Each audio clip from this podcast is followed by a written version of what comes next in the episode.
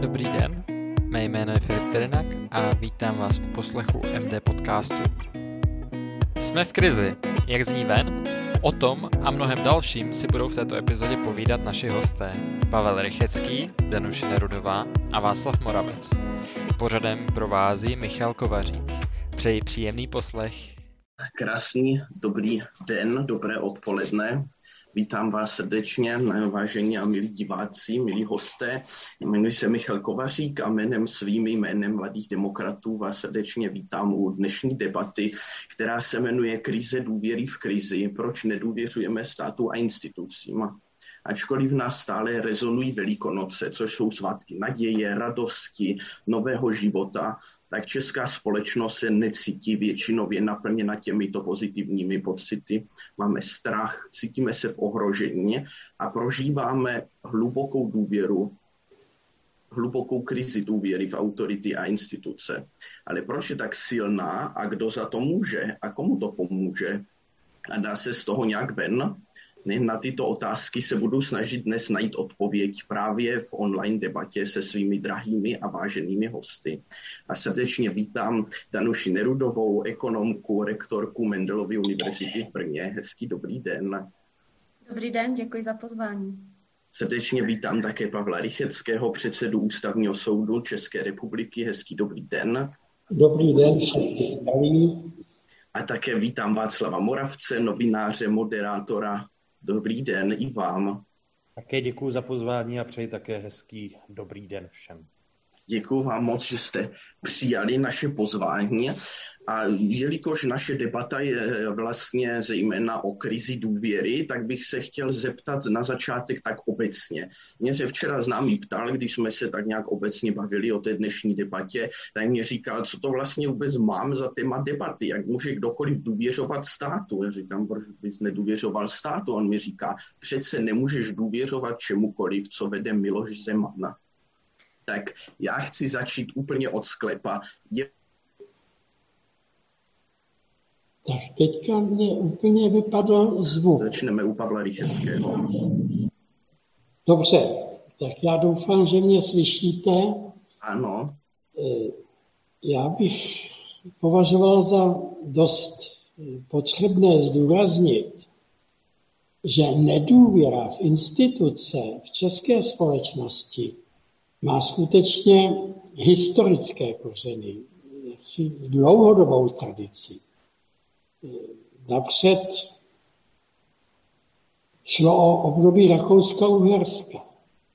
No, to bylo období, ve kterém ten český element měl do značné míry oprávněný pocit, že ho nereprezentuje jeho reprezentace, ale tedy ten CK, to znamená ten císařský habsburský rod, který rod nepovažovali za svůj. Když si vezmeme to krátké období první republiky, kdy zdá se, to je jediné, jediný světlý okamžik, kdy tedy se probudili ty naděje a myslím si, že i do značné míry důvěra, tak to se zroutilo po Mnichově a za, za té první okupace kdy těžko mohli občané ty instituce byť byly jakoby české státní prezident a podobně, těžko mohli lidé v okupačním režimu mít důvěru ve své nesvéprávné instituce. No a po únoru 1948 eh, se těžko mohla vytvářet důvěra dlouhodobá nějaká důvěra v naše instituce, načež v srpnu 68 přišla druhá okupace naší země. Takže historicky se dá říci také díky, abych to řekl, jistému skepticismu českému, eh, po dlouhou dobu nepovažovali občané naší země eh, státní instituce za své reprezentanty. Nevážili si jich. A dalo by se říci, a to by bylo dlouhé povídání, že skutečně česká povaha a priori měla historicky vždy doslova nedůvěru ke státu a tedy k jeho institucím. Zajímavé je, že od toho listopadu 89 už uplynulo víc než 30 let. Myslím si, že v tom prvním období po listopadu eh, se dá říci, že se tady jistá důvěra, dokonce jakési, jakási podpora a nadšení občanů celého Československa skutečně zrodila, byla intenzivní, byla do značné míry emocionální, ale první trhlinu, aspoň podle mého osobního názoru, první trhlinu dostala v okamžiku, kdy jsme selhali a Československo vlastně zaniklo. Kdy prostě tento stát, který po dlouhé době mohl říct si, žijeme ve svobodné demokratické společnosti, do jisté míry selhal. A bohužel i těch více, dneska už asi 32, téměř 33 let od toho listopadu 89 vidíme jednoznačně jakousi klesající křivku té důvěry a dneska jsme téměř na dně. Já si netroufám jednoznačně analyzovat ty příčiny, ale pravda, a nechci to vůbec personifikovat, ale e, důvěra ve stát a v jeho instituce je do značné míry podmíněna důvěrou v ty osobnosti, které v čele státu stojí a které ho reprezentují. Takže nelze oddělit tyto dva faktory. K tomuto bych se potom později rád vrátil ještě, protože eh, v otázkách Václava Moravce samozřejmě v neděli byl prezentovány v rámci trendů Česka eh, důvěryhodnost a oblíbenost politiků aktuální. A myslím si, že opravdu situace zejména tady těchto vedoucích osobností je doslova tristně a úplně nás neinspiruje k tomu, abychom mohli důvěřovat. Pane Moravče, máte k tomu něco, co vy si myslíte? Myslíte, že je možné důvěřovat ve stát, že je to důležité? Myslím, že to je nezbytné. A žijeme-li v pluralitní demokracii, a to stále ještě žijeme, a základním zákonem je ústava, o které ví daleko víc Pavel Rychecký a dělba moci, tak myslím, že pro tu participaci veřejnosti je ta důvěra nezbytná. Já když navážu na slova ctěného Pavla Rycheckého a dám to k mé profesi novináře, tak ona je důležitá i důvěra v média, v žurnalistiku, protože žurnalistika je zprostředkovatelem informací a někdy i kritickým zrcadlem nastavovaným politikům a společnosti, tak jako tomu bývá v sociologii, tak myslím, že ta žurnalistika jako jeden ze společenskovědních oborů je v tomto důležitý.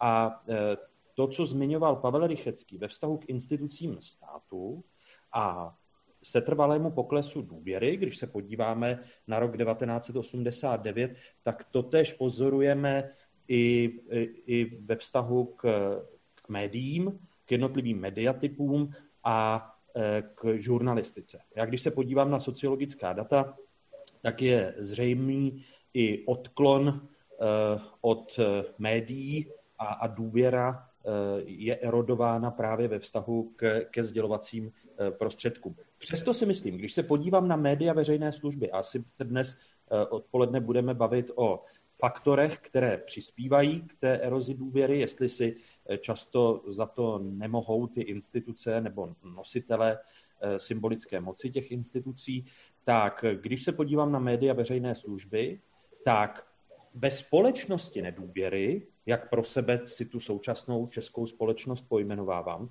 tak důvěra v českou televizi a v český rozhlas při těch soustředěných útocích, které vůči médiím veřejné služby v těch posledních letech jsou, tak eh, ta téměř 70% důvěra v obě média veřejné služby, a vycházím z dat eh, Digital News Report, eh, což je mezinárodní srovnávací, tak vůbec To číslo není špatné.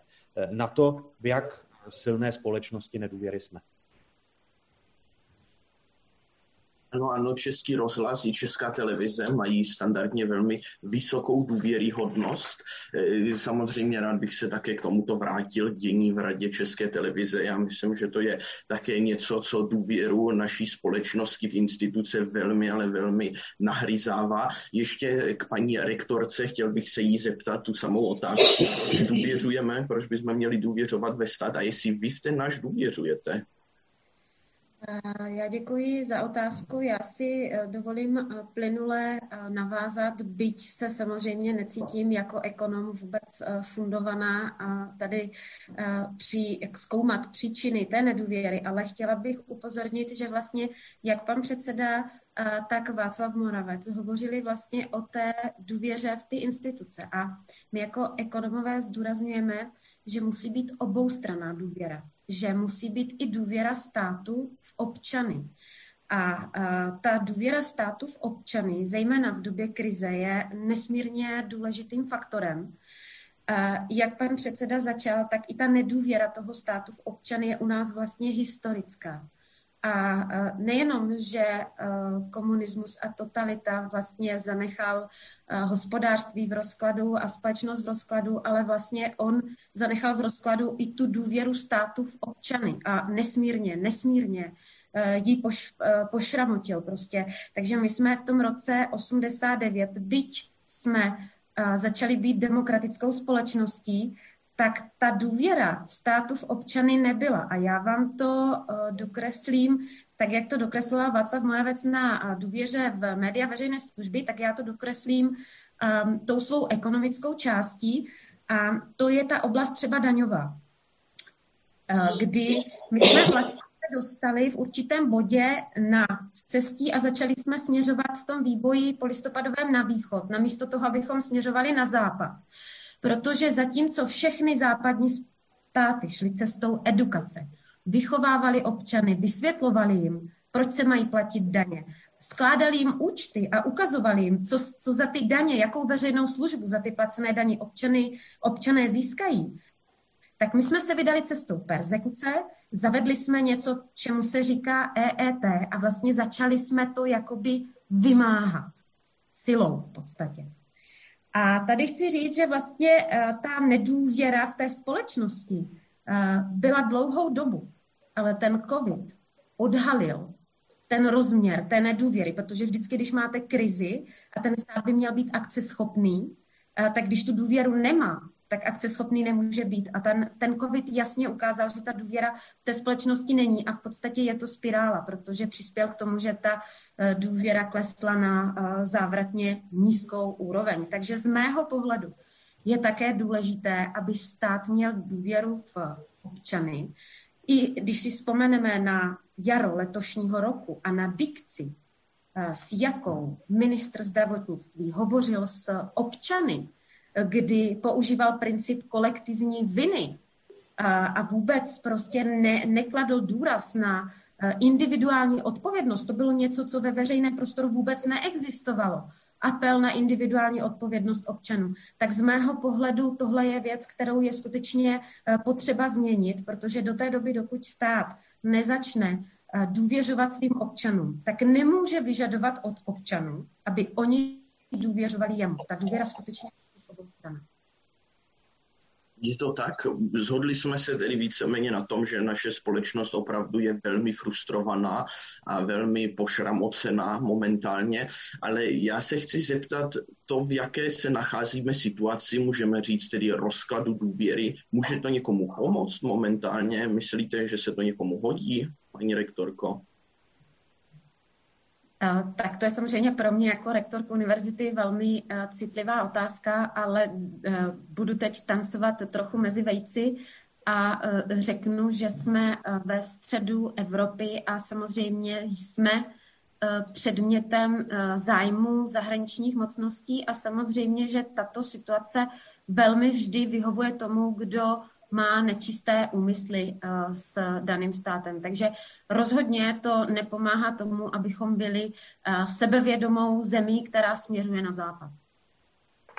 podle Pavla Rycheckého může vydělat na nedůvěře? No, já bych chtěl především zmínit ještě jeden dost důležitý faktor. A to je dost výrazná změna v té informační společnosti spočívající v tom, že náhle jistým z dominantních prvků komunikačních se staly ty tzv. sociální sítě. Já občas používám termín asociální sítě.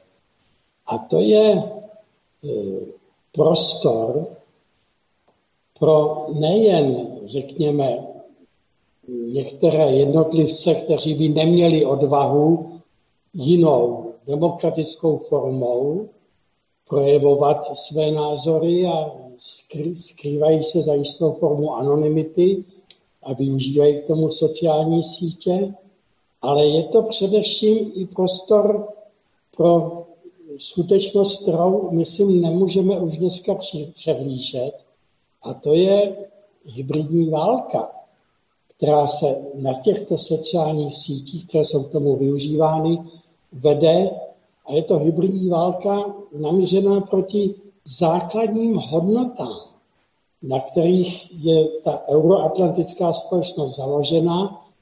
Hybridní válka, která je opravdu plná, řeknu to rovnou, nenávisti. A e, zdá se, že ty sociální sítě, i když na to možná bude Václav Moravec na přesnější odpověď, ale mně se alespoň zdá, že ty sociální sítě nemají zanedbatelný vliv na jak si tu naší populaci, na naší veřejnost. Že dokonce, aspoň to tak vypadá, e, se staly jedním vedle těch oficiálních médií, se staly jedním z médií, které velmi ovlivňují to, co jste správně nazvala, že jsme ve společnosti nedůvěry. Mají podle Václava Moravce sociální sítě na to zásadní vliv? Uh, mají vliv. Uh, já, protože když řekneme zásadní, tak už tam očekávám nějakou měřitelnost. Ale podívám-li se na vás, jako na nejmladší generaci, a Pavel Rychecký to velmi trefně vystihl, tak pro nejmladší generace jsou sociální sítě primárním informačním zdrojem. To znamená, že pohled nejmladších generací na eh, svět kolem nich eh, je formován sociálními sítěmi. A teď si vezměte ta tradiční média, tradiční žurnalistiku, která se snažila ověřovat informace a, a eh, lidé typu mě jsou vlastně těmi nositeli Eh, nějaké odpovědnosti, po případě neodpovědnosti, když se dopustím chyby eh, vůči těm příspěvkům a na sociálních sítích, kde jsou ta fragmentovaná publika, kde ta komunikace je velmi emocionální, tak sociální sítě mění, eh, mění způsob komunikace. O tom, o tom není pochyb. Je smutné a navážu na paní profesorku Nerudovou v souvislosti s edukací, že ve vztahu k sociálním sítím a ta edukace by byla důležitá, ale všimněte si, jak ti, kterým ten všeobecný chaos a ta společnost nedůvěry vyhovuje, protože eh, mohou tíhnout k autoritativnímu řízení společnosti, že jo? Ten, eh, demokracie vetež, eh, zmatek ve společnosti ukazuje, že demokracie selhává, pojďme nastolit vládu práva a vládu pevné ruky. Tak Všimněte si, jak ti, kterým tento stav vyhovuje, edukaci nazývají indoktrinací.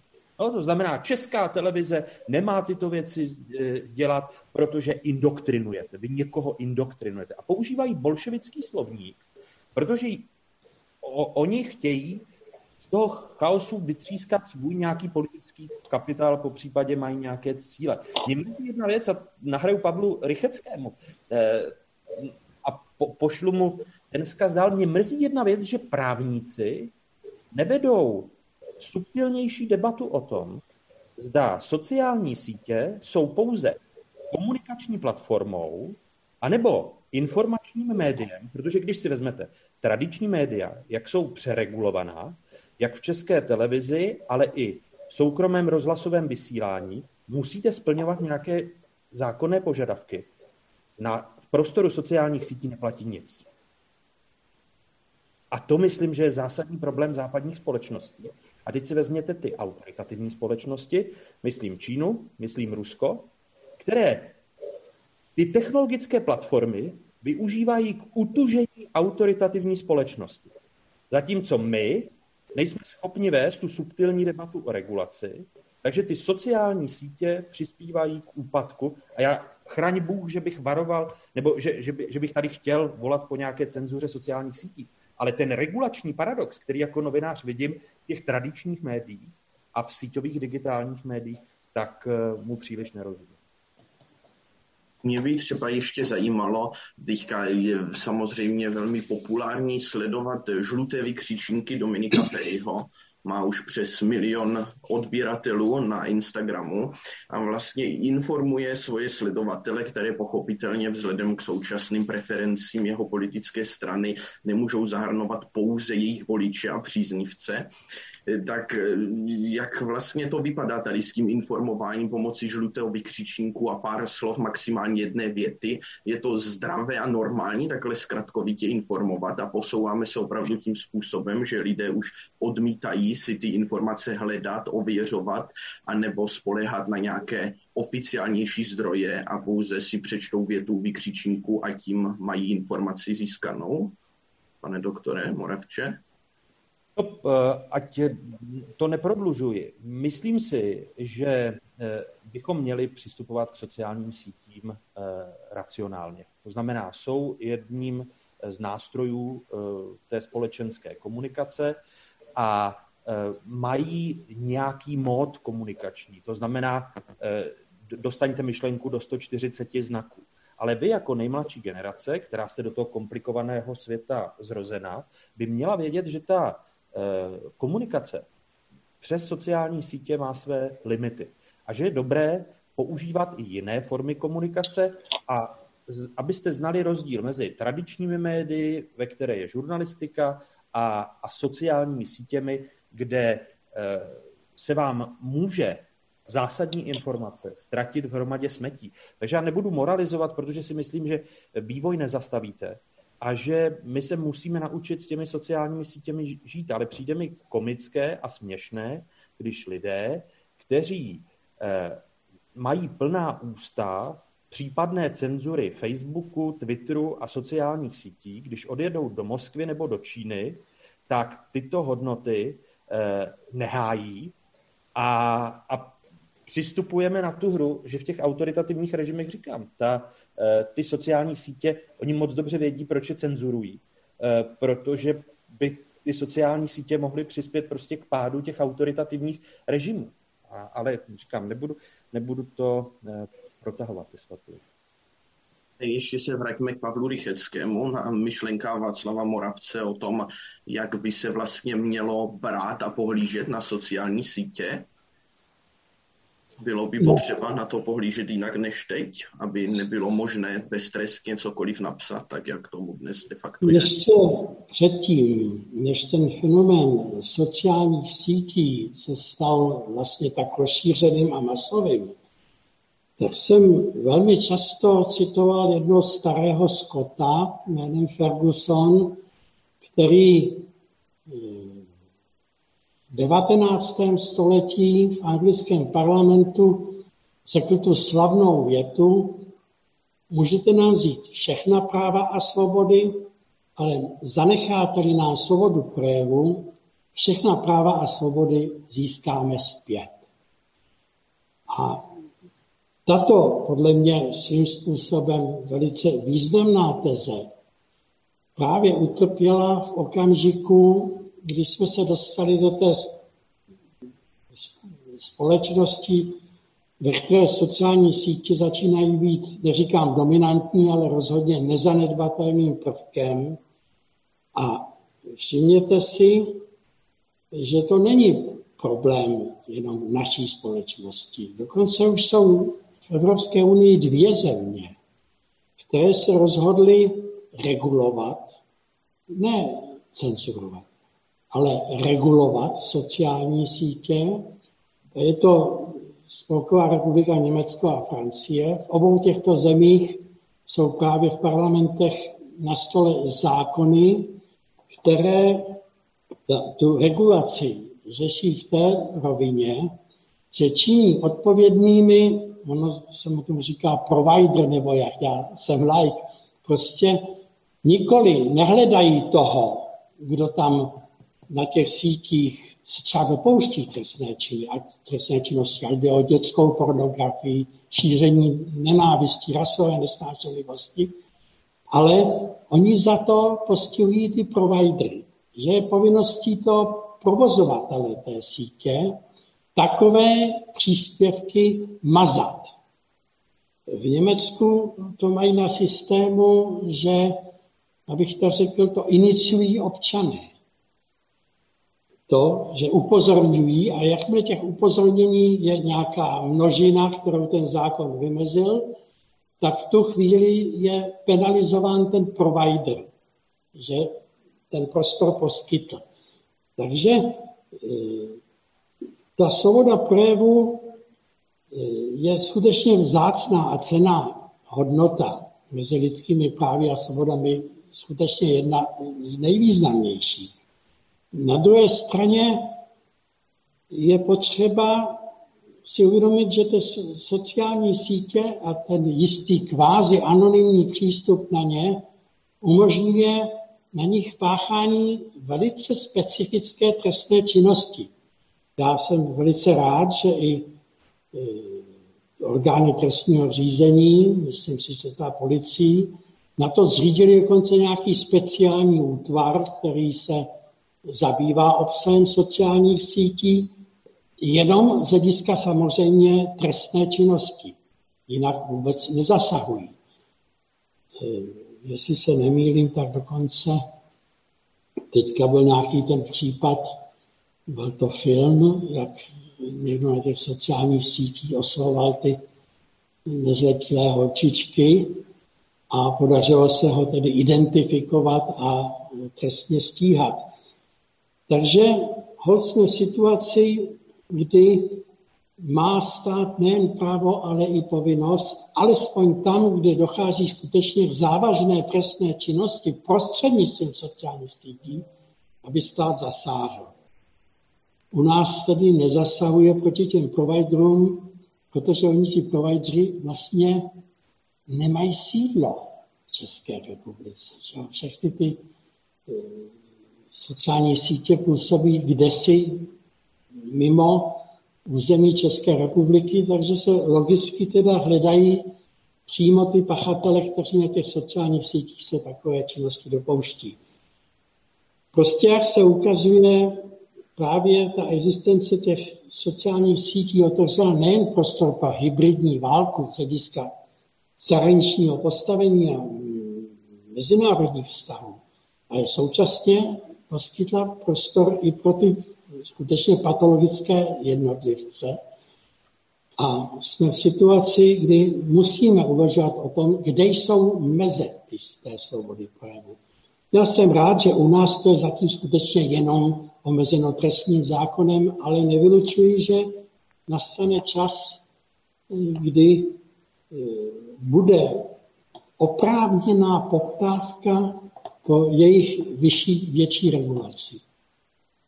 Je ovšem otázka taky jednou věcí regulace, ale druhou věcí také je nějaké základní vyučování mediální gramotnosti, ve které podle mého názoru v České republice poměrně zaostáváme. Tímto směřují na paní rektorku Nerudovou jako vlastně vedoucí velké vysoké školy v České republice, s jak mediálně gramotnými studenty se setkává, ať už v rámci své výuky, působení, a tak v rámci jejich vzdělání ze střední školy, protože ze zahraničí jsme zvyklí, že i už na středních školách se pokládají ty naprosté základy mediální gramotnosti na západ od nás. Já děkuji za otázku.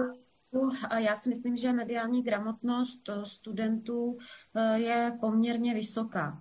Eh, já eh, mladé hrozně věřím v mladé lidi, protože vidím tu obrovskou angažovanost. Velmi často nám vyčítají Eh, že mladí lidi jsou eh, aktivističtí a já vždycky odpovídám, že to je to, co bytostně na univerzity patří a kdyby mladí lidé nebyli aktivističtí, tak jsme tu neměli listopad 89. Jo, takže já to beru tak, že eh, třeba ta komunikace prostřednictvím žlutého vykřičníku mladá generace komunikuje jinak. Já se přiznám, že když mi můj syn pošle 15-letý sms tak já musím poměrně dlouho přemýšlet, co to vlastně vlastně v té SMS je napsáno, protože oni vlastně všechno zkracují, a, ale oni si rozumí, oni tím jazykem eh, komunikují. Takže eh, tady se domnívám, že je možná na nás eh, začít přemýšlet, že ten styl komunikace se prostě mění, ale samozřejmě, že studenti na vysoké škole eh, taky vedeme ke kritickému myšlení, aby uvažovali v komplexních souvislostech. Eh, hovoříme o tom, ale domnívám se, že třeba to, že sociální média, že se na nich vede hybridní válka, tak si myslím, že by mělo být v osnovách už na středních školách a studenti by měli být na tuto situaci upozorňování, protože já, eh, aniž bych eh, jakkoliv eh, chtěla se, chtěla komentovat tady, tady tu právní regulaci, tak z mého pocitu mám takový, takový trošku dojem, že jsme se dostali, jak když byla kuponová privatizace, ekonomika předběhla právo. A tady digitalizace předběhla právo. Jo, že my teďka vlastně jsme zaspali trošku vývoj těch digitálních platform a vlastně nemáme vůbec tu veřejnou diskuzi tedy o tom, jakým způsobem to regulovat. A teď prosím pěkně, ne svobodu projevu, ale ty patologické projevy, které jsou na těch eh, sociálních sítích. A já bych k tomu ještě přidala i to, že celá řada vlastně eh, lidí z mého pohledu podle mě vůbec netuší, že mají nějakou trestní odpovědnost za vyjadřování na Eh, Facebooku nebo na Twitteru, protože ta vysoká míra té anonymity, toho sezení v obýváku před počítačem, kde mě nikdo nevidí, eh, tak vede právě k takovýmto vyjadřováním i třeba běžných lidí, které když potkáte na ulici, tak vás velmi slušně pozdraví a, a, a dají s vámi talk. Takže eh, já si myslím, že mm, jednou ukázkou, kam až to může vést, byly americké volby, a, a americký prezident uh, Donald Trump a jeho vyjadřování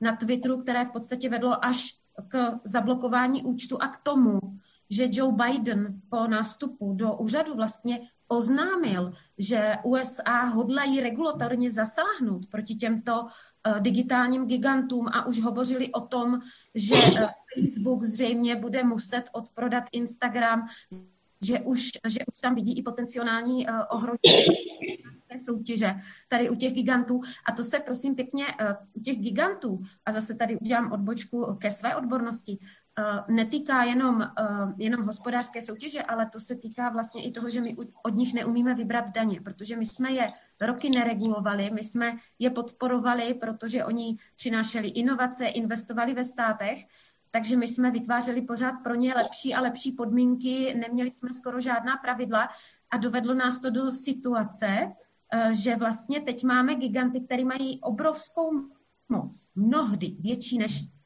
státy, to je potřeba si přiznat, nejenom ekonomickou, protože tyto giganti skutečně mají velkou moc, eh, moc ve svých rukou.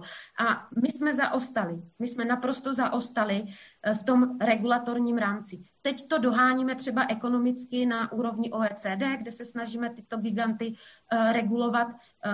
Evropská unie v tom bohužel trošku kulhá, protože my nejsme v jednotní v tom názoru, jak je regulovat, ale domnívám se, že paralelou lze hovořit o tom, že se musíme ujednotit i v tom, jakým způsobem budeme regulovat to chování tady na těchto platformách, protože chování na ulici taky, eh, taky máme nějaké normy, Víme, že eh, jsou normy, které nemůžeme přestoupit a tyto normy by samozřejmě měly platit na eh, sociálních sítích. Tak toliko můj pohled. Václav Moravec jakožto vyučující v tomto oboru, jak to vidí on? A jak se změnilo jeho vyučování v tomto ohledu za posledních několik let v souvislosti s rozmachem a vývojem sociálních sítí? Já navážu na paní profesorku eh, Nerudovou, protože ve vás jako nejmladší generaci eh, mám také důvěru, když ten náš seminář nebo naše setkání je eh, orámováno nebo zarámováno slovem důvěra. A musím říct, že eh, jednu věc my vám jako starší generace rozhodně neulehčujeme.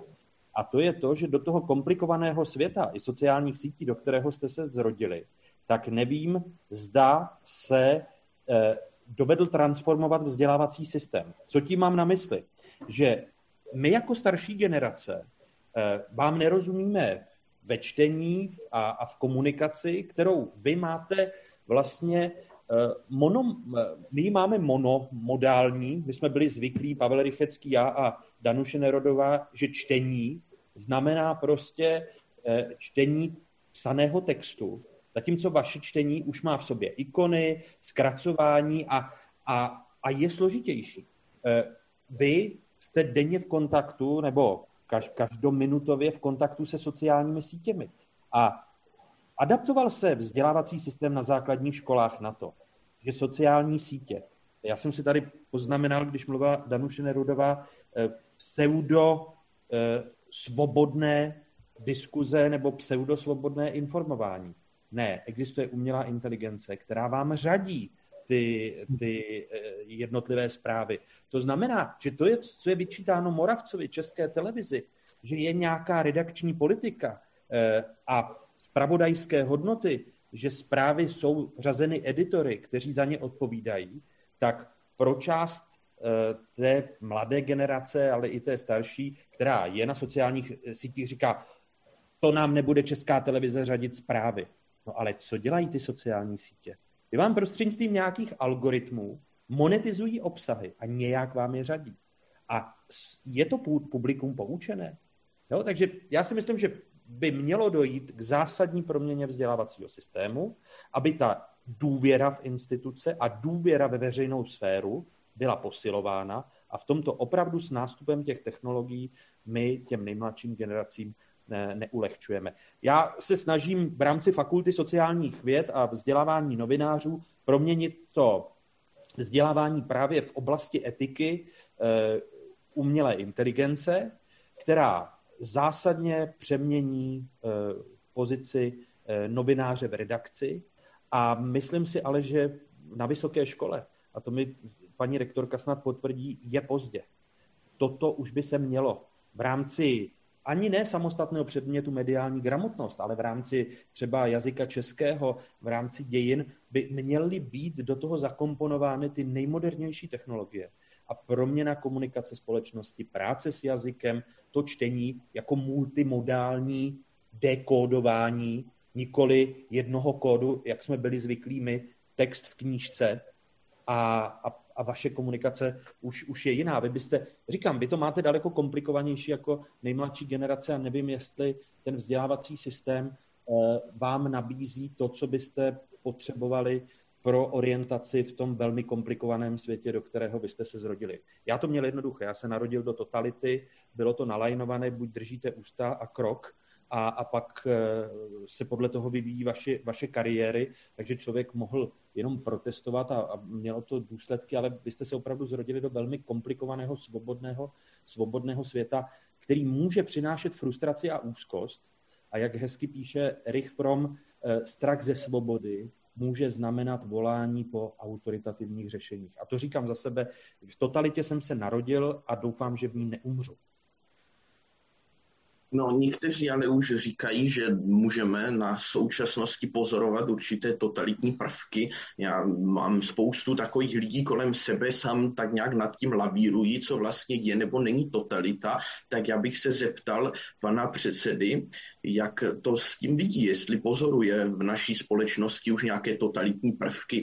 Třeba například už jsme zmínili na kousli, kdy nový pan ministr vlastně změnil ze dne na den opět, jak to mají ve zvyku, původní rozhodnutí o setkávání 10 a 20 lidí opět na 1 plus 1 pouze. A řekl, že ačkoliv ví, že to není podle pandemického zákona, je si to plně vědom, tak eh, vlastně to lidi budou muset dodržovat, než to zruší soud. Tak jak se to vidí, Pavel Rychecký? Nemá to už určité totalitní nuance v sobě? No tak eh, velmi nerad eh, se vyjadřují k různým projevům jiných ústavních činitelů, v tomto případě nového pana ministra zdravotnictví. Jenom bych chtěl říci, že hrozba totality respektive v opačném kardu eh, stabilita svobodné demokratické společnosti, to je trvalý jev. Prostě eh, představa, že když jsme jednou se nám podařilo získat svobodu a demokratickou formu vládnutí, v našem případě tedy parlamentní zastupitelskou demokracii, že už máme vyhráno, tak to je hluboký omyl. To nebezpečí směřování, vy jste říkal totalitní, řekněme autokratickému vládnutí je trvalý jev. Jak svého, svého času řekl Winston Churchill, demokracie je nejlepší ze všech špatných, když to parafrázi, ze všech špatných režimů.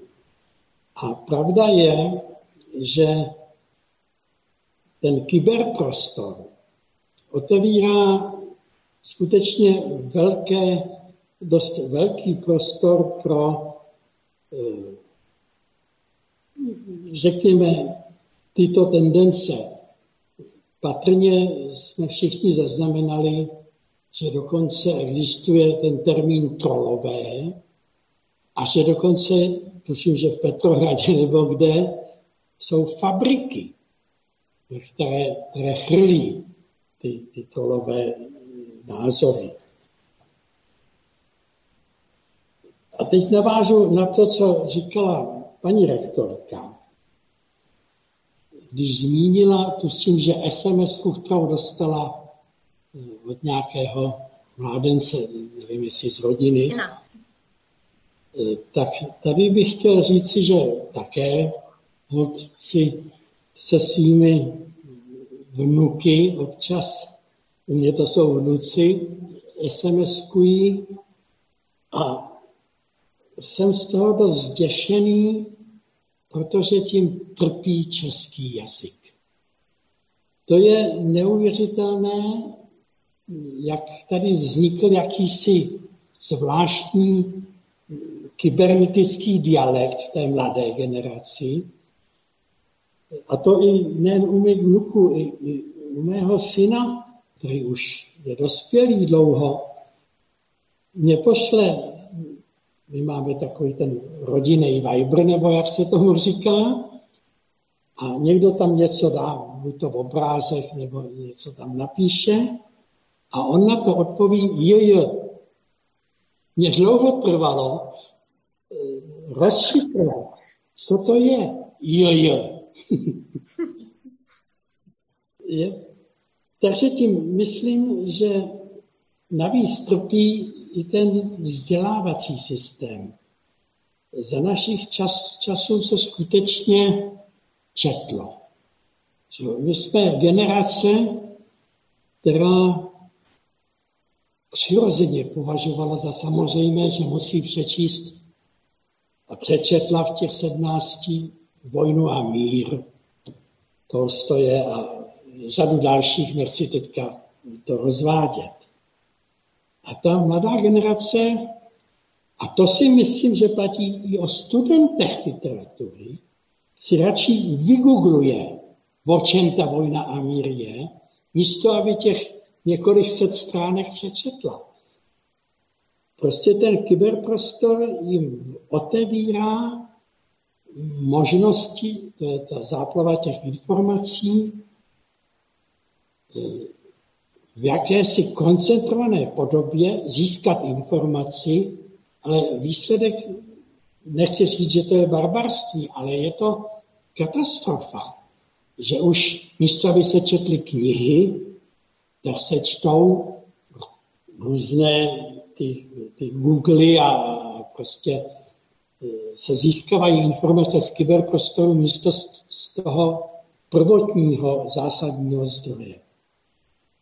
Takže mám z toho dost nepříjemný pocit, protože to vidím u té mladé generace, nevím, jak to je v případě paní rektorky na jejich škole, ale třeba se zeptá Václava Moravce, myslíte si, že vaši studenti čtou tu klasickou literaturu, anebo jenom se oni, i když mají dělat zkoušku z literatury, jenom se oni získají ty informace zhuštěné, koncentrované právě za pomocí internetu.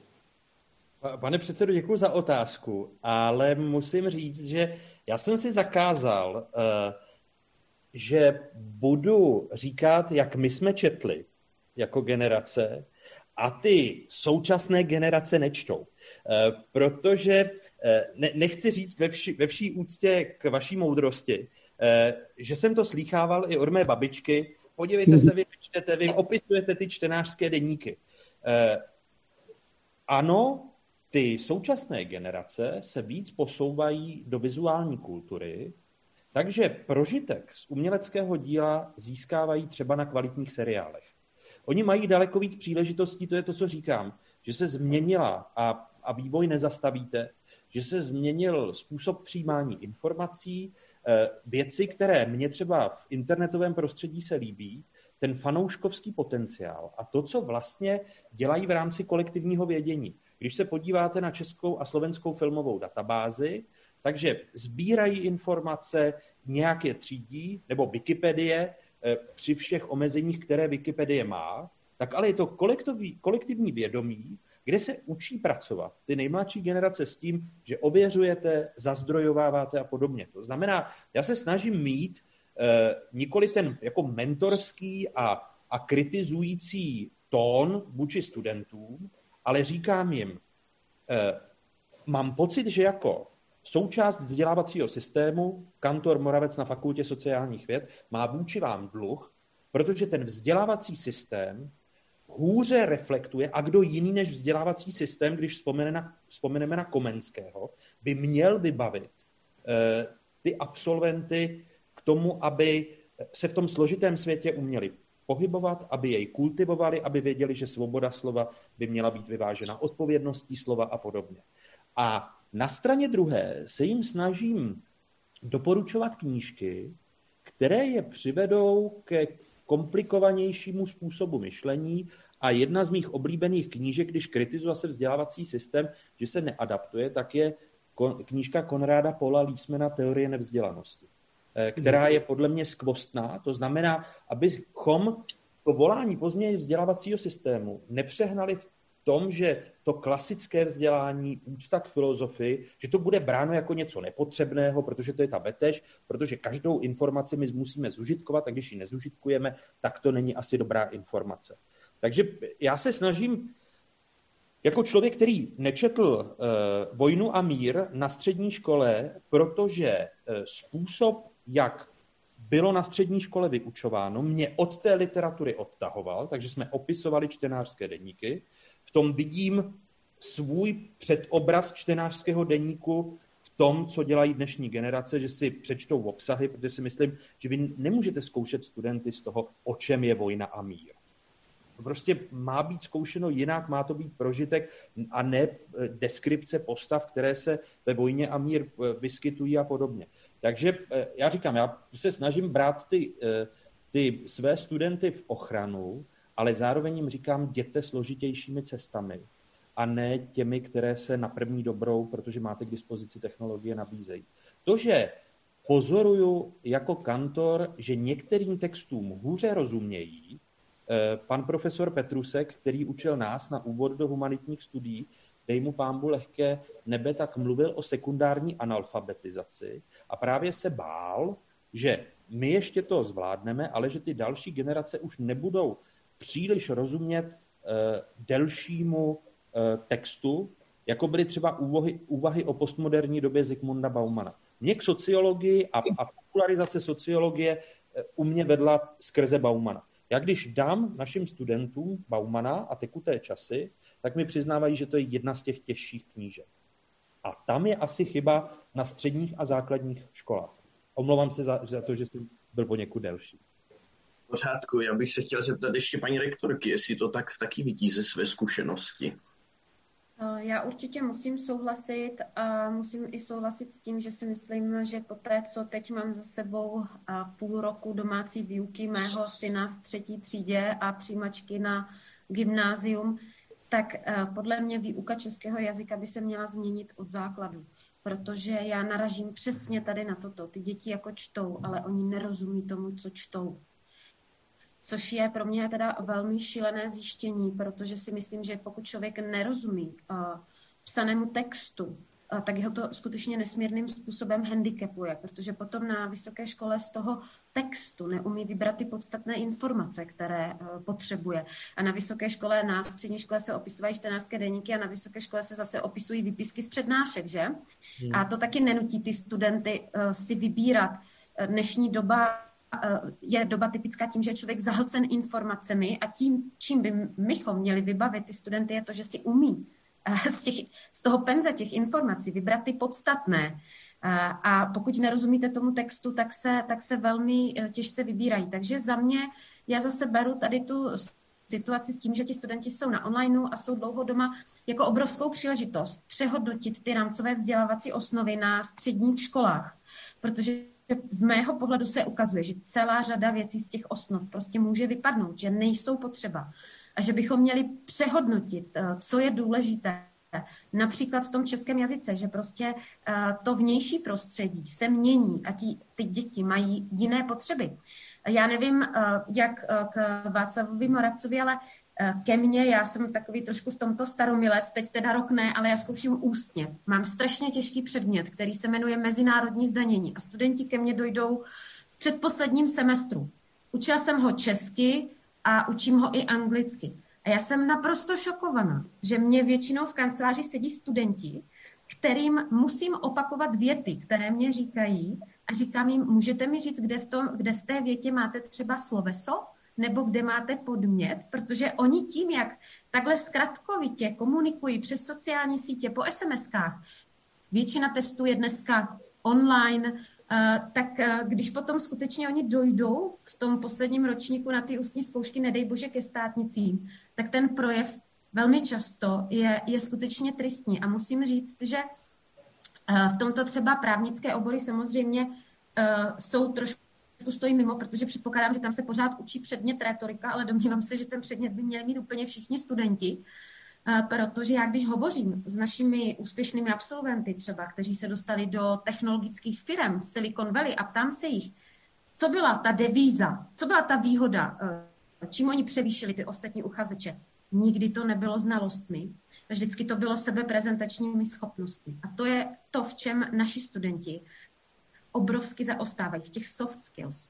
My je vzděláváme eh, a vychováváme je, aby měli encyklopedické znalosti, to v dnešním světě vůbec není potřeba.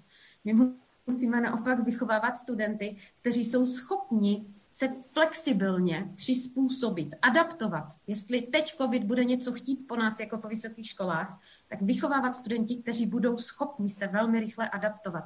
A tomuto se musíme my jako univerzity i střední školy přizpůsobit. A ještě ještě jedna poznámka, která mě nesmírně trápí ve vztahu k demokratické e, společnosti a vlastně k té situaci, kterou ve společnosti máme, a to je výuka dějepisu.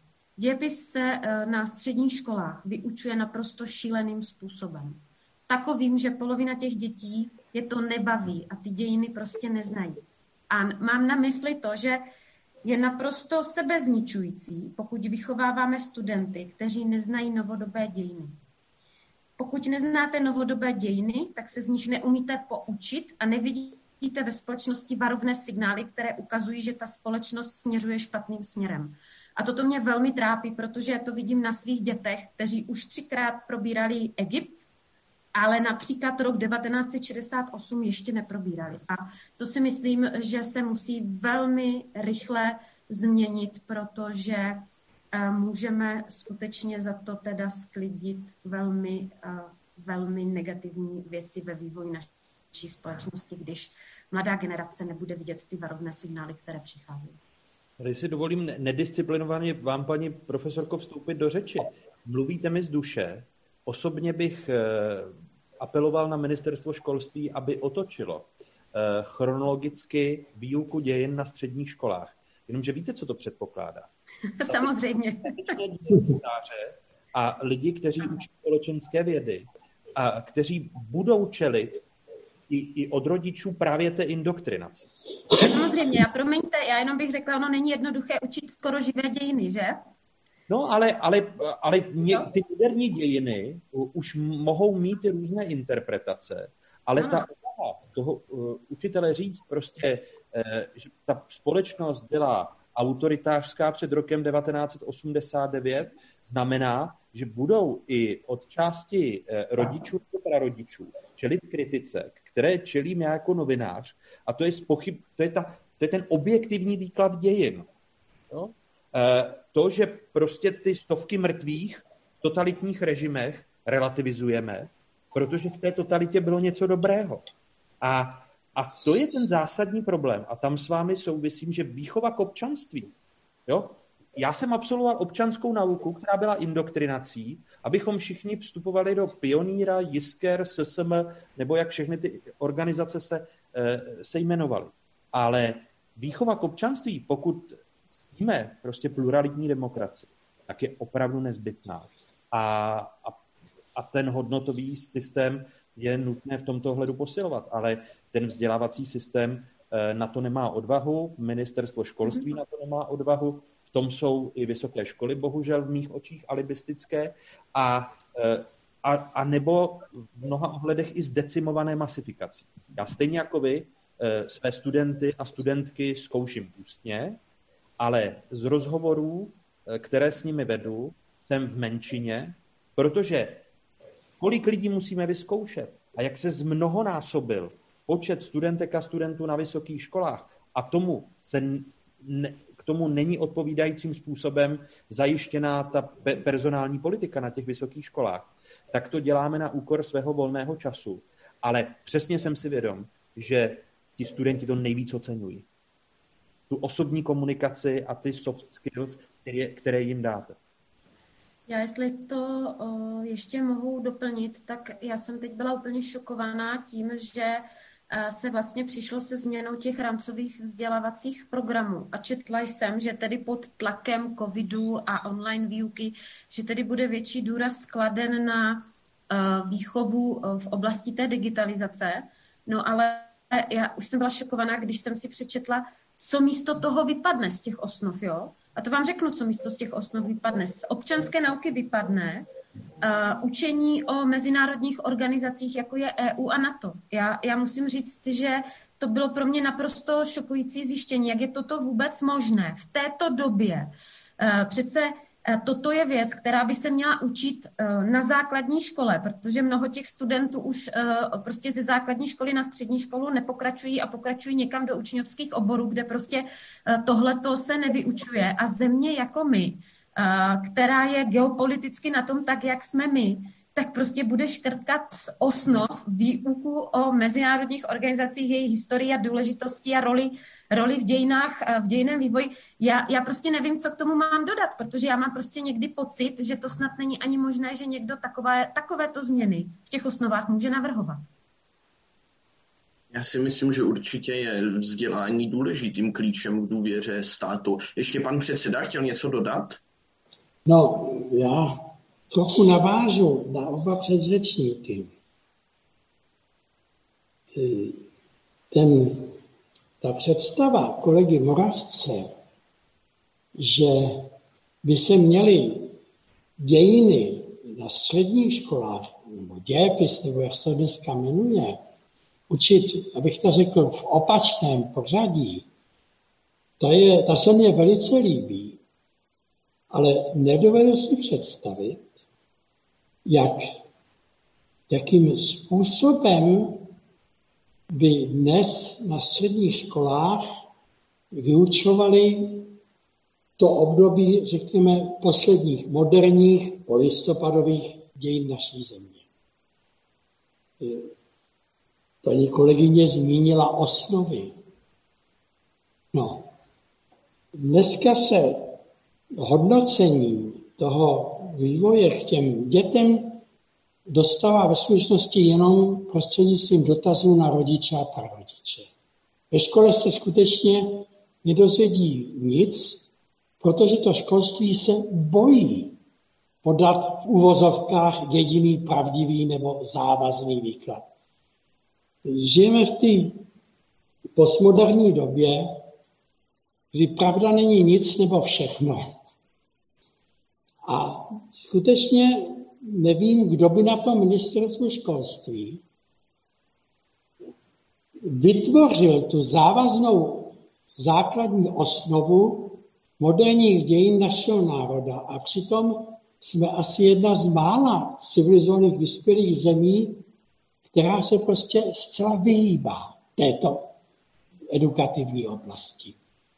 Jsem přesvědčen, že ve Francii se dovídají studenti na středních školách o historii své francouzské republiky nepochybně velmi kvalitním způsobem rovné množství informací, které si umí utřídit. A u nás žijeme ve strachu toho ministerstva školství. Já nevím, jestli to je strach před, nebudu jmenovat některé naše politiky, ale prostě výsledek je ten, že moderní dějiny jakoby neexistují v žádných našich moderních dějin naší země, v žádných našich osnovách a jediným zdrojem těch informací je skutečně ta zkušenost z rodin, kterou získávají. No a teď jsme trochu na tom tak jako za té minulé totality, kdy něco jiného musel poslouchat a říkat každý žák ve škole a něco jiného, totální schizofrenie, si myslel a věděl od svých rodičů. Takže já mám pocit, že to je veliký problém moderního českého školství, se kterým evidentně si nedokáže poradit a radši se mu zcela vyhýbá. A jak říkal Václav Moravec, učí se o Egyptu a o starověku, ale moderní dějiny chráň pán Bůh, aby se otevřely. Je to tak, já si určitě myslím, že je to taky jedním z důvodů té momentální krize společnosti, protože ze svých vlastních zkušeností opravdu musím říci, že na to většinou ani nezbyl čas. Byť třeba naše vyučující dějepisu by to bývala ráda probrala, měla na to odvahu dostatečnou i zkušenosti, ale bohužel v rámci těch osnov a toho všeho to prostě nešlo a probírali jsme třikrát Egypt, je to, je to tak bohužel. Ještě než se odkloníme od školství, abychom ještě se mohli také dostat k ekonomii a právu, tak eh, bych se chtěl eh, vlastně zeptat, eh, kam to naše školství směřuje tady v tomto ohledu, jestli je nějaká šance na tu změnu, protože tak, jak jsme se upínali na ten nový rámcový vzdělávací program, tak pokud teďka slyším, že má vypadnout eh, učení ve společenských vědách o moderních institucích, ve kterých jsme členy, tak to mě teda opravdu nenaplní optimismem, paní rektorko. Tak já jsem vždycky životní optimista, protože učím studenty a ten optimismus do nich eh, musím eh, předávat. Takže já si myslím, že ono to snad nakonec nějak eh, dopadne dobře. Já si myslím, že my na univerzitách teď uh, máme velkou možnost uh, přehodnotit uh, v podstatě způsoby výuky, způsoby vzdělávání. Určitě jsme přišli na to, že některé kurzy se dají naučit kvalitně, natočit kvalitně online s celou řadou odborníků a že bychom mohli třeba směřovat k takovému tomu oxfordskému modelu. Byť, říkal Václav Moravec, jak jsme poddimenzování, co se týká eh, počtu akademických pracovníků, ale eh, domnívám se, že skutečně eh, můžeme ty velké masové přednášky daleko kvalitněji třeba předtočit a potom mít víc času na ty individuální rozhovory, eh, na to eh, učit studenty eh, argumentovat, učit studenty chápat, chápat to, co jim vykládáme. Takže z mého pohledu my potřebujeme kvalitní reformu vysokého školství. Já jsem zastánce toho a velmi mě mrzí, že ta reforma, která, ta, která proběhla, byla v uvozovkách reforma protože se vlastně eh, nic moc nezměnilo. Máme pořád stejný problém, nemáme profesorské, nemáme docentské židle, neumíme zacházet s odborníky z praxe. Eh, na západ od nás bývá v celku běžné, že eh, Například, teď udělám příklad eh, s panem předsedou, že z takto význačných institucí lidé potom eh, se vrací učit zpátky na univerzitu, no ale já v tom našem systému hodnocení bych mu nabí, mohla nabídnout pouze takový plat, že by, že by asi o tu výuku neměl zájem. Takže já předpokládám, že i s tímto se náš systém naučí nějak popasovat, protože skutečně ta, eh, ta celoživotní zkušenost té praxe je pro ty studenty na univerzitách velmi důležitá a my bychom se s tímto eh, měli naučit pracovat a neměli bychom plítvat s lidským kapitálem, tak jak to děláme teď, protože to vlastně moc neumíme, aby se nám ti lidé, kteří celý život pracovali na význačných pozicích vraceli na ty univerzity, ale já věřím, že se to podaří, protože jestli, a zase se vracím k tomu covidu a k tomu, jaký eh, fenomén digitální, ne už digitalizace, ale digitální transformace eh, způsobil, tak budoucnost univerzit spočívá v celoživotním vzdělávání. To je naše role eh, do budoucna a digitální transformace tu naši roli v tom celoživotním vzdělávání ještě jenom znásobuje, protože skutečně bude potřeba. A pro celoživotní vzdělávání skutečně potřebujeme i kvalitní odborníky z celoživotní praxi. Otázkou taky zní. Eh, na to trochu navázal, protože jsem jednu dobu ve svém profesním životě učil na Pražské právnické fakultě a bylo to období tzv. socialistického právního systému. A já jsem to vyřešil v, té, v, tom, v tom svém působení tak, že jsem říkal, nemá smysl, aby se ty děti na té fakultě učili paragrafy. Teďka občas taky tam přednáším a mám stejnou koncepci. Nemá smysl, aby se učili té legislativní smrští paragrafy, které, než skončí semestr, už jsou nahrazeny jinými. A v obou případech, tenkrát i dnes, jsem považoval za základní princip výuky práva právnických profesí na těch fakultách výuku institutu. Protože to je jediné, co skutečně se nepodařilo nikdy úplně odstranit a zničit z toho právního systému. Všechny právní evropské systémy, a dokonce nejen evropské, jsou vlastně postaveny na římském právu. A ty instituty, jako je držba, vyvlastnění a tak dále, to jsou instituty, které mají víc než tisíciletou tradici. A to, co má smysl, skutečně těm studentům těch právnických fakult vykládat instituty, na kterých stojí právní systémy tisíce let. A nikoli paragrafy, které skutečně nemá vůbec smysl, aby se je naučili na a vykládali, protože než odpromují, tak už jsou dávno narazeny úplně jinou úpravou já třeba musím říct vlastně, když jsme se bavili o té reformě školství, tak mě osobně třeba hrozně chybí, co říkala paní rektorka Nerudová, to setkávání s těmi odborníky, ale i třeba na té středoškolské úrovni. Třeba zrovna Václav Moravec to skvěle změnil tím svým fokusem, že alespoň tímto způsobem mají středoškoláci vlastně možnost nějakým způsobem přijít do styku s tím aktuálním děním a dokonce se k tomu vyjádřit a klas dotazy. Ale podle mě třeba třeba postrádá naše střední školství velmi tady tyhle různé exkurze, jak třeba v Německu jsou zvyklí, že normálně jdou na týdny či měsíce na stáž přímo do nějakých médií nebo dokonce politických stran, pracovat na nějaké kampani, získat tu zkušenost a ty lidi potkat. Že opravdu nám to, nám to chybí. Václave Moravče, souhlasíte?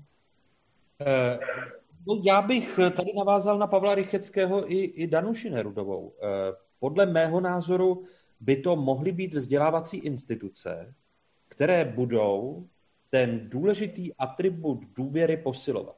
Jsme-li ve společnosti nedůvěry, pojďme se bavit, kterými atributy můžeme důvěru, ať už institucionální, ale i tu interpersonální, kterými ji můžeme posilovat. A tam si myslím, že, a už to tady několikrát padlo, pro mě ten fokus je živá voda. Eh, teď bohužel tedy trochu omezená covidem, takže eh, studentky a studenti středních škol kladou ty otázky eh, prostřednictvím sociálních sítí. Není tam to interaktivní publikum a věru mi to při, při vysílání chybí, protože te, ta důvěra se rodí v nějakém kultivovaném, vzájemném, ale i kritickém, kritickém dialogu. A myslím si, že tam bychom měli začít a že bychom měli najít tu odvahu to, to vlastně tlačit na ministerstvo školství, protože si myslím, že, že to vytváří ty podmínky. Eh, já tvrdím, že my máme vzdělanou mladou generaci navzdory eh, institucionálnímu systému vzdělávání v České republice, že to jsou kantorky a kantoři na základních školách, středních školách nebo na vysokých školách, eh, kteří z vás dělají vzdělané lidi a učí vás i nějakému hodnotovému systému přemýšlení a, a nejenom odříkávání paragrafů, jako to mluvil Pavel Rychecký ze své pedagogické zkušenosti na právnické fakultě. A o to si myslím, že bychom měli v rámci té občanské společnosti bojovat. A teď nechci říct ukřičet, protože tvrdím, že v mnoha ohledech způsob výuky eh, základů vzdělanosti nebo humanity Eh, po případě dějin je jenom výsledkem ukřičení eh, těch, kteří chtějí relativizovat nějaké hodnoty. A, a my jsme se nechali ukřičet. A to si dovolím tvrdit, je cesta do pekel. Já bych se chtěl tady v této souvislosti zeptat, abychom se taky trochu posunuli. Já jsem dostal od své oblíbené vyučující nedávno otázku, když jsme se takovýmto způsobem víceméně momentálně posunuli. Tady jsme se bavili o tom vyhlašování opatření, o kterých minister zdravotnictví ví, že budou soudem v nějaké době zrušeny tak jsem dostal otázku, co by nás přimělo to tady vzdát, co by nás přimělo emigrovat. Tak co by vás přimělo emigrovat? Vy se tak hezky usmíváte, paní rektorko, tak já to budu směřovat k vám na začátku. A to je výborná otázka, protože já ji zrovna včera s někým uh, řešila, když jsme diskutovali, kam skutečně, kam až by to jakoby uh, mělo zajít, aby člověk um, byl jako donucen emigrovat. Já, já tady musím říct, že já emigrovat nechci. Já emigrovat nechci, já tuto zemi mám ráda a myslím si, že každý z nás může přispět k tomu, aby to byla země k žití a nemuseli jsme emigrovat. Takže uh, mně to emigrování připadá jako útěk z boje. Já tady mám vazbu, mám tady uh, kořeny, myslím si, že za 30 let se vybudovalo spoustu věcí, akorát jsme trochu usnuli na Vavřínech, protože jsme si mysleli, že demokracie je něco, co člověk nabíde a už se o to nemusí starat, nebo společnost. A trošku jsme zapomněli, že to je něco, o co se musíme trvale, eh, o co musíme trvale pečovat a že vlastně té demokracie a svobody a solidarity a musíme dosahovat každý den, nejenom v jednom bodě. Ta společnost to dosáhne v jednom bodě, ale pak každý den vlastně tohle to všechno musí naplňovat, naplňovat. A každý z nás k tomu může nějakým způsobem přispět. Já k tomu třeba přispívám tím, že se snažím být aktivní ve veřejném prostoru a že i na jaře, kdy, kdy ve veřejném prostoru uh, panoval poměrně velký strach, protože ta pandemie bylo něco, co jsme vůbec nečekali. My jsme nečekali, že to k nám přijde. My jsme si mysleli, že se to odohraje někde v Číně a my se budeme koukat na televizi.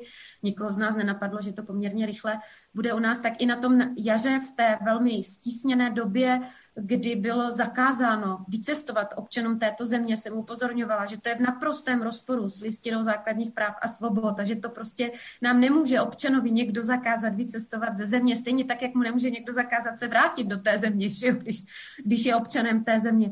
Tak, tak si prostě myslím, že to je skutečně na každém z nás a na tom, že budeme a my můžeme, my co tu jsme a myslím si, že to děláme, že prostě upozorňujeme tady na tyto věci, a nějakým způsobem mobilizujeme, aktivizujeme společnost k tomu, aby kladla otázky a chtěla odpovědi na tyto otázky a aby se ptala, proč třeba nedostává tak kvalitní veřejnou službu, protože je plná šikovných lidí, máme velký potenciál a přesto všechno to vlastně nejsme schopni využít. Takže já bych rozhodně neemigrovala a myslím si, že je potřeba, aby se každý z nás zasadil, aby se ta situace zlepšila v naší zemi. Paní rektorka by bojovala jako lev u nás. Co pan předseda Rychecký, bylo by něco, co by ho přimělo emigrovat, zdát to tady? Ta otázka u mě velmi rezonuje, ale s historickou zkušeností. Potom v srpnu 68 jsem ještě učil na, prav, na Pražské právnické fakultě a samozřejmě jsem věděl, že mě vyhodějí. A ta čistka byla mimochodem taková, že vyhodili i tělocvikáře. Prostě na žádné tehdy z fakult Univerzity Karlovy nebyla ta čistka tak rozsáhlá, jako na té právnické fakultě. Tenkrát neměl, neměli žádný učitele, tak tam přišla učit Rázlova dcera a já už nevím, které děti, pak místo toho měla, myslím, modní salon, když už se dali nějaké kantory. Takže a já jsem byl v Praze a můj dlouholetý přítel ještě z gymnaziálních, byli jsme na, na stejné jedenáctě, co Petr Pidhar, byl s celou rodinou na Oxfordu. A stál před tou otázkou, jestli má cenu, aby, jestli, aby jsme spolu takovým zvláštním způsobem komunikovali, tenkrát nebyl internet, ale měli jsme možnost si vyměňovat dopisy nikoli poštou. A on stál před tím problémem, zda se má vrátit, a já jsem stál před tím problémem, zda tady mám zůstat. Když jsem věděl, že přijdu tedy o zaměstnání, nevěděl jsem, jak se budu živit a asi bych ještě v té první fázi se, by se mně mohlo podařit i se ženou a dítětem e, odejít do emigrace. A ten výsledek trochu rezonuje s tím, co říkala paní rektorka. Petr Bidar s celou rodinou se vrátil, a zametal cestičky ve Vojanových sadech v Praze. Já jsem neemigroval, jednu dobu jsem byl nezaměstnaný a nebudu teda líčit ty peripetie. Tím vůbec nechci odsoudit ty, kteří emigrovali. Chraň pánu. To si myslím, že je tu chvíli skutečně věc naprosto rovnoceného svobodného rozhodnutí.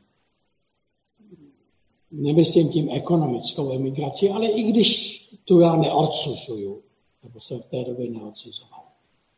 Na otázku, co by mě dnes přimělo k emigraci, mám dost jednoduchou odpověď. Dnes už nic s ohledem na můj věk a na ty ohromně široké vazby, protože mám vnoučata, mám děti, v žádném případě bych se od nich nechtěl odtrhnout. Mělo by něco Václava Moravce emigrovat? Uh, také já částečně nechci říct, že se vyhnu odpovědi. A, asi ne, protože uh, přiznám se, že být znovu uh, v té pro mě nekomfortní situaci, kterou popisoval Pavel Rychecký, něco jiného, ti říkají doma a k tomu ti dodávají, neříkej to ve škole, pokud se chceš dostat alespoň na gymnázium. To pro mě byla traumata.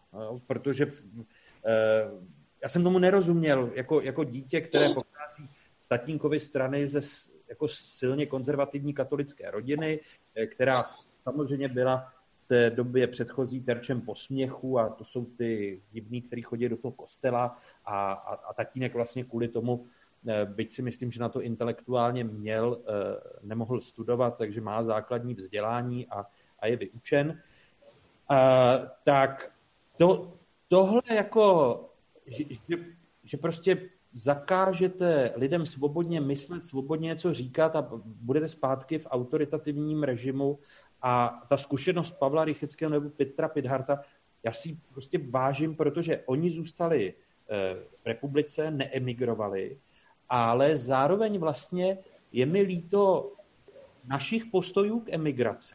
A to téma z hlediska novinářského a sociologického považuji za zásadní, protože jsem v těch uplynulých 30 letech byl velmi nablízko mnoha zajímavým emigrantům, v čele s Vítem Kolářem, který mi šéfoval v české redakci, eh, kdy my jsme po listopadu 1989, a podle mě to jako zásadní vliv negativní na tom má Václav Klaus starší, eh, namísto toho, abychom potenciál, který naše emigrace měla a pomoc, kterou nám nabízela, tak na rozdíl od Litevců a Lotyšů, my jsme jako emigranty vydávali za takové cizorodé těleso eh, a těch, kteří šli za tím lepším a nechali nás tady v tom, to je tak skandální narrativ. A ten, jako tam dlužíme i my jako společenští věci, myslím, protože eh, oni, oni i když udělali kariéry, a teď se omlouvám Vítovi Kolářovi, že prozrazu naše intimní rozhovory, i když udělali skvělé kariéry a Vít Kolář prostě málo kdo ví, že byl oceněn královnou a patří, eh, patří k těm eh, lidem a občanům České republiky, kteří mají nejvyšší britské vyznamenání, tak vlastně vždycky je ten emigrant v té zemi, jestli mi rozumíte. Jo? Kořeny má v České republice, ale zároveň má, mají ti lidé vnitřní bolest. Podívejte se, vy jste nevyužili ten potenciál, který my jsme vám nabízeli s tou naší zahraniční zkušeností. A to je podle mě zásadní téma, které eh, leží udusáno, že vezměte si, jak se Milan eh, eh, Knížák choval k Medě Mládkové, že si má ty obrazy strčit do octa, jak se posmívala část i politiků Janu Švejnarovi, že to je ten profesor, který co, co nám tady chce zasahovat, když kandiduje na prezidenta. Jako namísto toho, abychom ten potenciál těch emigrantů využili. A proto bych možná jako neemigroval, protože by mi bylo líto, že pro ty zemi, do které emigruju, budu vždycky ten eh, cizí element, byť ty společnosti, že jo, vys britská, vys francouzská, jsou eh, multietnické a multikulturní, ale já, i když tady bude znovu autoritativní systém, tak radši umřu e, s tím, že 20 let budu zametat e, na Petříně, ale budu, budu v zemi, ve které jsem se narodila, také už jsem asi ve věku, kdy ta emigrace e, by zpřetrhla vazby s rodiči, kteří už mě potřebují v Česku. Ale to téma emigrace a to, co jste Micháli nastolili, je, myslím, tak zásadní téma, o kterém bychom měli vést zásadní společenskou debatu. Já bych to, co, jestli dovolíte, do toho vstoupil, to, co říkal Václav Moravec, skutečně podtrhl. Neznám příčiny, proč eh, česká společnost nebyla nikdy ochotná v těch modernějších, v těch posledních 30 eh, nebo 50 nebo dokonce od února 48 nebyla ochotná mít pozitivní názor na ty, kteří opustili tuto zemi. Mně odešli tři, dalo by se říci, přátelé do emigrace. Karel Kincl, dnes už neboští, Pavel Kohout a Milan Kundera. Myslím si, že všichni tři sehráli nesmírně důležitou roli. A e, jakékoliv odsuzování nebo pohrdání jimi za to, že emigrovali, považuji za skutečně hanebné. Víc jsem říct nechtěl. Tak my ostatně vidíme, že ani dnes úplně to není ideální. Teďka momentálně s volebním zákonem, respektive jeho novelou, je často skloňovaná, diskutovaná věc eh, korespondenční volby, přičemž jsme jedna opravdu z posledních zemí Evropské unie, která ji neumožňuje. O tom se bavili moji kolegové. Ano, minulý týden s panem senátorem Černínem, který je vlastně předsedou těch zástupců těch krajenů v zahraničí. A vlastně to, co zmínil Václav Moravec, že ten obrovský kapitál kulturní i finanční, který je ze zahraničí by k nám mohl plynout a kterého ty jiné země, například baltské, využívají, u nás rozhodně není a teďka ta nechutí k tomu, aby mohli jít volit korespondenčně, místo toho, aby jezdili v Austrálii na dvě zastupitelství, která tam máme, desítky hodin tam i zpět, si myslím, že je tak určitým způsobem také přispívá k té naší nedůvěře. Paní rektorka se hlásila.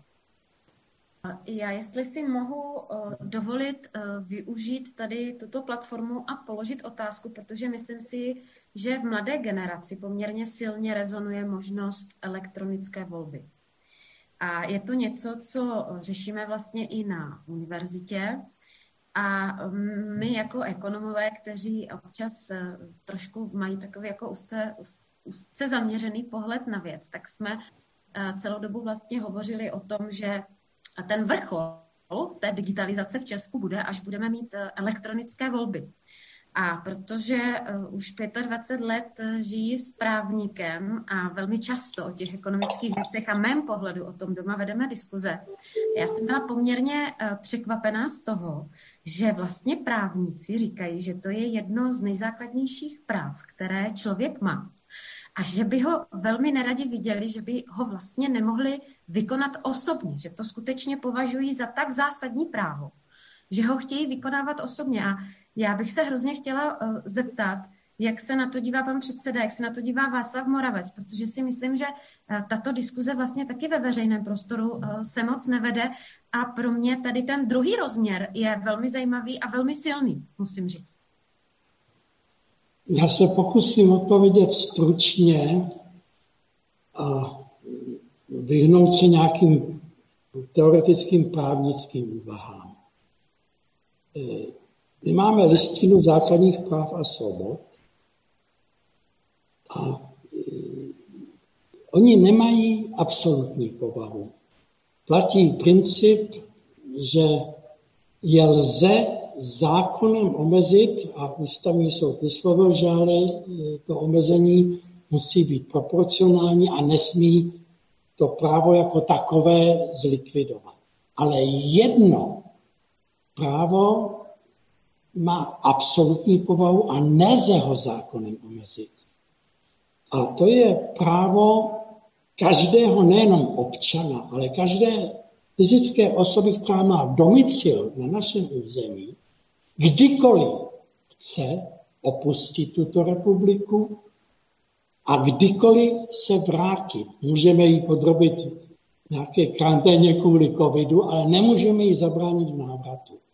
A to se do listiny práv a svobod, jejíž zrodu jsem stál, dostalo jako reakce na tu šílenou skutečnost, že na hranici se zabíjeli lidé, že se stříleli, a je to v tuto chvíli v tom našem katalogu lidských práv a svobod skutečně jediné právo absolutní. I právo na život, teoreticky, prosím vás, co máme zaplat pámu zrušený trest smrti.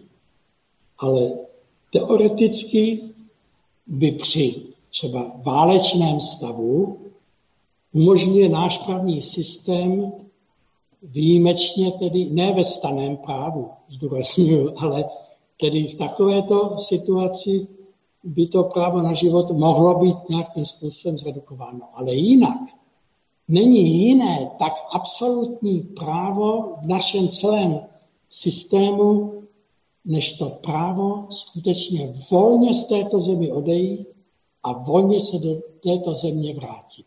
A toho si velice vážím.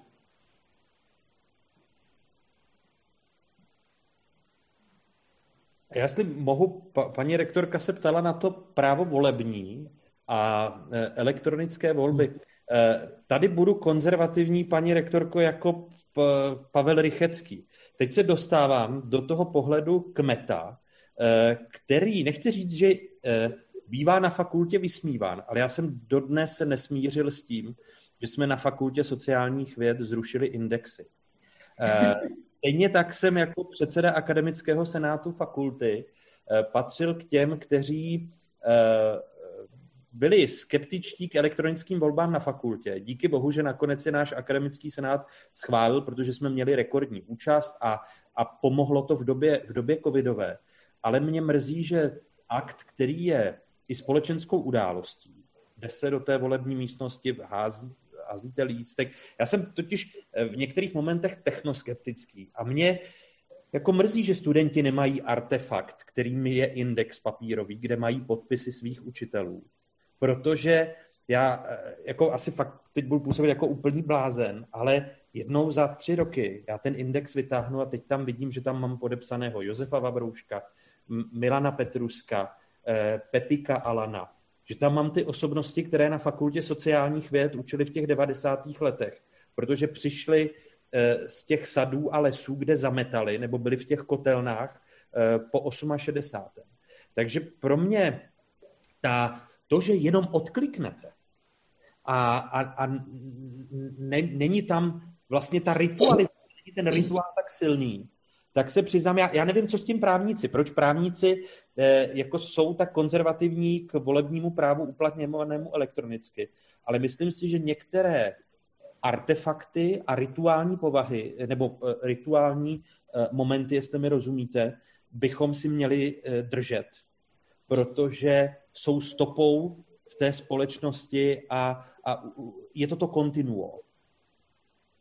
Já myslím, že ten problém má ovšem dvě rozdílné dimenze. Jednou je korespondenční volba a tam jsem přesvědčen o tom, že bohužel se nepodařilo v té moderní naší době nikdy ji prosadit, protože se vždycky ty tuzemské politické reprezentace právě báli hlasů emigrantů. Ono jich není málo přece.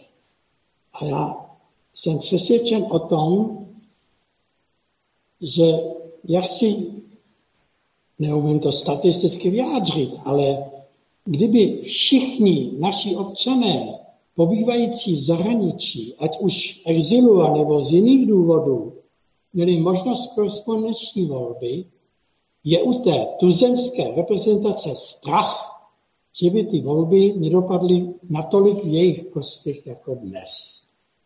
No a pak je ta druhá dimenze, a to je ten, ta možnost elektronické volby, o které hovoří Václav Moravec. Tady já vůbec neříkám, že právníci jsou proti z nějakých principiálních důvodů právnických, ale e, spíš, promiňte mi, že to tak řeknu, mají ještě pořád jakousi míru nedůvěry v ty ajťáky, že se jim to nepodaří a, a, a že, že bude prostě problém s tím, jak se budou pak probíhat soudy napřed správní a pak ústavní soud o zrušení výsledku voleb. Dívejte se v českém prostředí na sčítání lidu hlasu e, domů a bytů, nebo jak, jak se to sčítání, no. které probíhá, jmenuje, anebo dálniční elektronické známky. No. Registrace očkování, u které některý z nás při prarodičích strávili 6 hodin a ničeho nedosáhli. Hm. Je to tak? No nicméně, já bych s dovolením opustil tady to téma a ještě než nás paní eh, rektorka a také všichni ostatní opustí, paní rektorko říkala jste 45 nebo 50? No, 45 jsem říkala. 45, dobře. Tak ještě, abychom se vrátili, vrátili k té naší politice, milé, aktuální, eh, teďka vlastně s tou rošádou těch ministrů a tak dále, eh, vlastně trendy Česka opět navážu na otázky Václava Moravce poslední nedělní, nám eh, ukázali, že například největší důvěru v boji s covidem budil dnes už bývalý ministr zdravotnictví Jan Blatný, kterému důvěřovalo přes 50% obyvatel, a to dokonce napříč politickým spektrem. Pan ministr Petříček taky neměl úplně nejmenší, nejmenší důvěryhodnost, ale už jsou pryč A máme tady půl roku před volbami rozehranou velkou rošádu, máme ministerstvo neobsazené, ministr už se přihlásil na ministerstvo, které zase je obsazené, na ministerstvo kultury, eh, zástupce Česko-čínské komory. Já myslím, že to je naprosto fascinující, tak to půl roku před volbami. A chci se zeptat vlastně, když se bavíme o té důvěře, co si vlastně z toho mají lidé vzít tady z toho, že tato vláda je víceméně přeborník ve výměně ministrů. Já myslím, že nikdo z nás by ani nezvládl všechny výjmenovat, kteří už tam seděli o tom jmenování.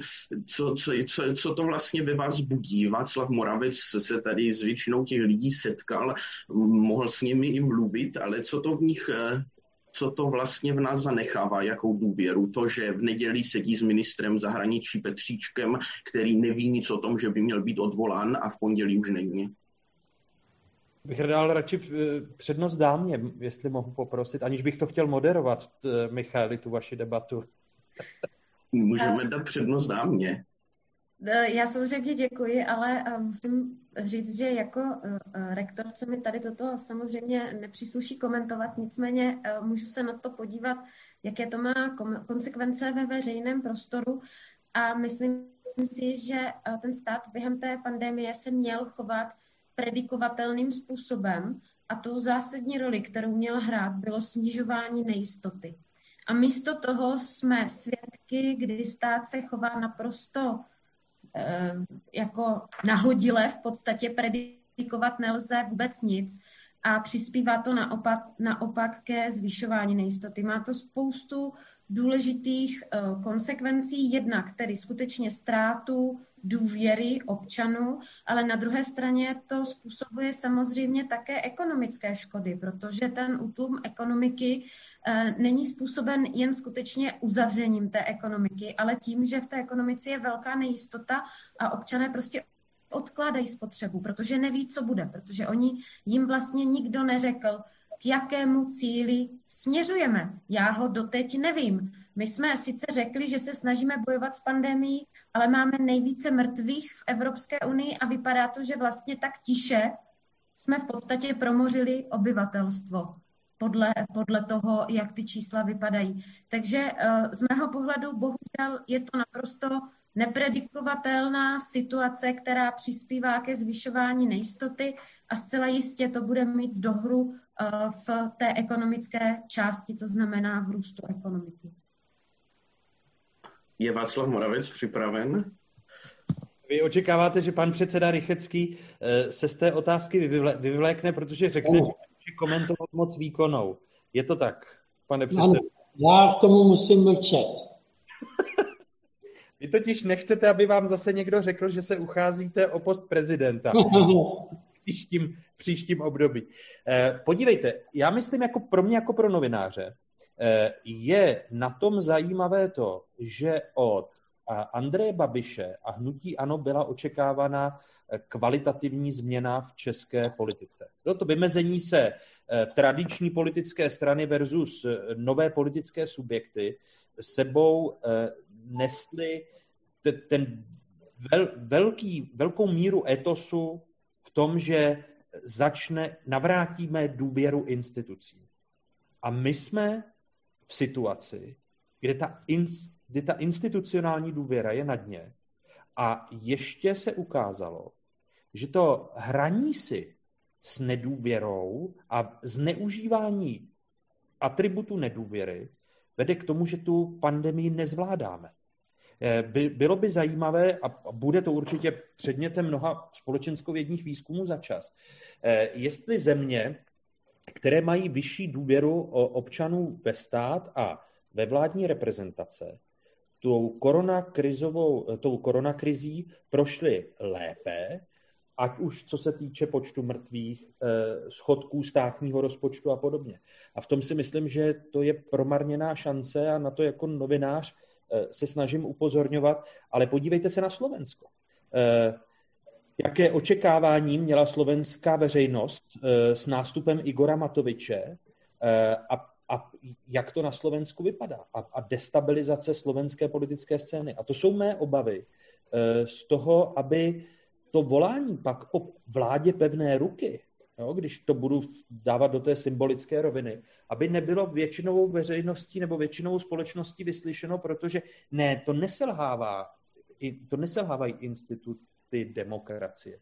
To selhávají ti, eh, kteří se v tom demokratickém prostoru pohybují. Takže to je jediná věc, a říkám, já, já to považuji trochu za kamikadze Andreje Babiše a, a Jana Hamáčka, protože eh, mě překvapila teď ta míra eh, toho, že sociální demokraté si chtějí zvýšit reputaci a nemají vlastně s Lubomírem za orálkem a nedivím se, když jsem dnes jako novinář sledoval tu jeho tiskovou konferenci, že on se dozví z médií, kdo ho má střídat a e, ještě Jan Birke, aniž by asi s Lubomírem za orálkem mluvil, tak řekne, že přijde na ministerstvo kultury jako krizový manažer. A logicky Lubomír za Orálek řekne, ale to ministerstvo je obsazené. Já jsem teď zvědav, co s tím Jan Hamáček udělá, jo? protože jsou dvě možnosti. Že chceli posílit sociální demokracii, tak musí odvolat i Lubomíra za Orálka. Protože to, jakým způsobem se vzepřel Lubomír za Orálek, je podle mě úplně stejné jako Tomáš Petříček. No ale pak to bude další destabilizace vlády, anebo když Lubomír za Orálek zůstane na ministerstvu kultury, tak se ukáže, Eh, jak slabým předsedou ČSSD je Jan Hamáček. Je to tak? No jinak, co se týče té kandidatury na prezidenta, tak mediálně to je nejenom pan Rychecký, ale i paní Nerudová po dnešním rozhovoru s hospodářskými novinami a jenom Václav Moravec nic. Tak já čekám, že třeba dneska premiérově se nám přizná, že kandiduje. Ne, ne, ne. Podívejte, eh, Podobně se v tom veřejném prostoru, a je to jeden z těch cílů eh, těch diskreditačních kampaní eh, vůči mé osobě, že chci být ředitelem zpravodajství, ředitelem české televize nebo jít do politiky. Šved se má držet svého kopita. A to u mě bude platit, dokud budu dýchat, takže já nikam nekandiduju, obdivuju všechny, kteří jsou ochotni se o o veřejnou funkci v politice e, ucházet, včetně té funkce nejvyšší, ale není to rolí novináře, protože bych popřel sám sebe jako novinář a vadí mi, když e, některé moderátorky diskuzních pořadů e, na nově pak vstupují do politiky, protože kde je ta hranice? Že ten novinář eh, vytváří vlastní agendu, ku příkladu v rámci česko-německých vztahů a, a ohrožení Německem, protože z toho pak vytloukají politický kapitál. Takže touto cestou eh, si myslím, že novinář, odpovědný novinář být neměl. Já ještě poprosím, než nás paní rektorka opustí, protože už pravděpodobně musí utíkat, je to tak, tak bych chtěl položit poslední otázku, aby jsme neskončili tak negativně, tak něco pozitivního. Eh, mě by hrozně zajímalo, jenom stručně od každého z vás, nějaký typ, nějaká rada, co může každý z nás udělat pro to, aby naše společnost už nebyla tak frustrovaná, rozdělená. Nejenom Václav Moravec, Danuše Nerudová, Michal Kovařík, ale Jan Novák. Co může udělat pro společnost, paní rektorko? Já to mám jednoduché. Každý z nás může být aktivním občanem, protože dokud máme eh, občanskou společnost, tak nám funguje demokracie. Pane předsedo? Může to vypadat triviálně, ale odpovím slovy T.G. Masaryka. Drobná práce každého občana, jak to říká paní rektorka. A po, já podepisuji, jak řekla paní rektorka a pan předseda. Podepisuje.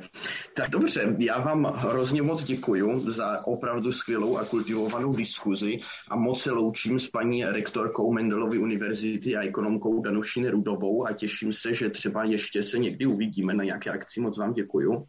Já moc děkuji za pozvání, bylo mi velkou ctí a moc se mi ta diskuze líbilo.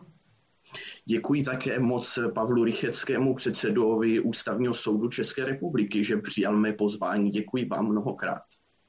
Děkuji, zdravím všechny posluchače a hlavně v současné době přeji všem zdraví. A bohužel nemůžu říct si, po čem, o čem se po dnešních otázkách začne mluvit, i když bych hrozně rád. Ale moc děkuji Václavu Moravcovi, že si na nás našel čas a mohl se účastnit naší diskuze. Moc vám děkuji, pane doktore. Já, já také děkuji a Přeju pevné zdraví Pavlu Rycheckému, Danuši Nerudové, vám, Michaeli, a také všem, kteří se na nás dívají. Takže díky za, za zajímavou, zajímavou debatu a těším se na setkání. Moc vám děkuji a přeji pěkný večer. Jestliže vás tato epizoda zaujala, budeme rádi, pokud začnete MD Podcast odebírat, aby vám neunikly nové díly. Společenskému dění se věnujeme ale i na našich sociálních sítích, kde zveřejňujeme aktuální informace. Děkuji vám za pozornost a přeji příjemný zbytek dne.